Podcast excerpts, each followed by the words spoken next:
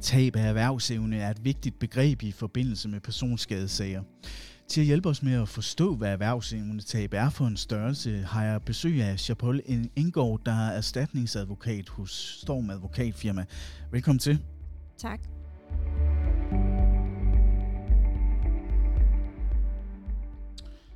Lad os springe ud i det. Hvad er erhvervsevnetab? Erhvervsevnetab, det definerer vi som det tab, du lider ved, at du ikke længere er i stand til at, at arbejde. Det vil sige det her varige erhvervsevnetab. Øh, hvis du tidligere kunne arbejde, lad os sige 37 timer om ugen, og nu er på fleksjob eller førtidspension, eller er permanent gået ned i tid, på anden vis, jamen, så har du et tab af evnen til at arbejde. Og hvornår øh, fastsætter man det her øh, erhvervsevnetab?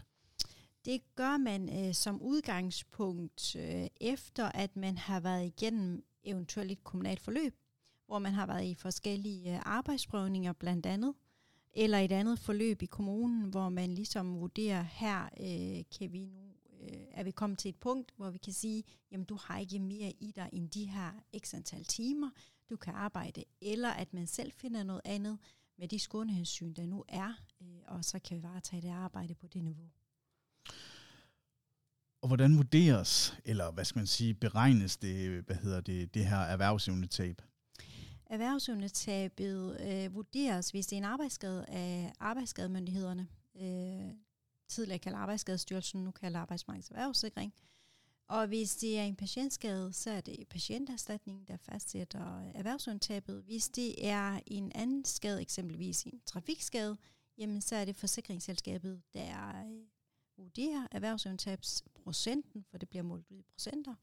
Og øh, indimellem øh, vil forsikringsselskabet også sende sagen til vurdering hos Arbejdsmarkedets Erhvervssikring til vurdering. Hvis det er en voldsskade, jamen så er det erstatningsnævnet, der vil vurdere erhvervsundtagelsesprocenten, men oftest vil de sende øh, den vurdering videre øh, til Arbejdsmarkedets Erhvervssikring eller øh, patienterstatning.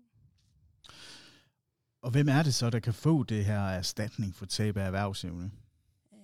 Det kan de personer, som har lidt et vejet øh, evne til at arbejde. Øh, så det, det kan alle de øh, personer sådan set, som har mistet et, øh, en, et indtægt øh, på, på vej basis.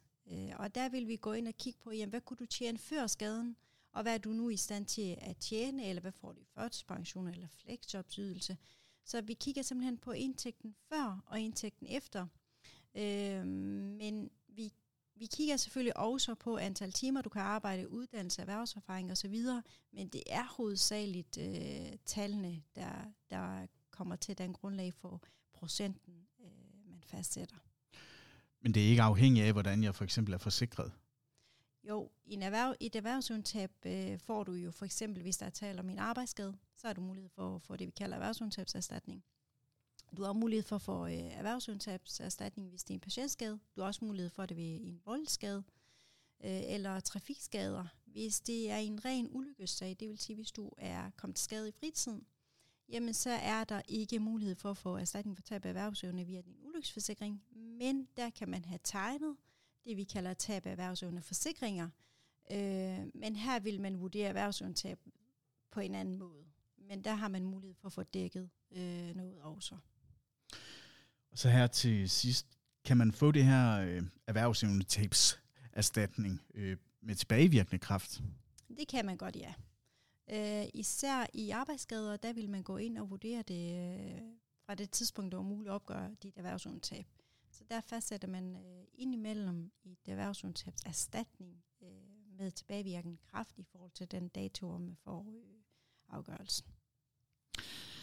Jamen, øh, således øh, blev vi klogere på øh, tab af erhvervsevne. Chapol, hun har stor erfaring med sager, hvor tab af erhvervsevne er en del af sagen. Tag endelig fat i hende, hvis du sidder med en sag, hvor du måske ikke kan vende tilbage til dit arbejde på 100%. Inde på stormadvokatfirma.dk kan du finde Chapols kontaktoplysninger. Du har lyttet til Storm i Ørene. Mit navn er Lars Lyngdal.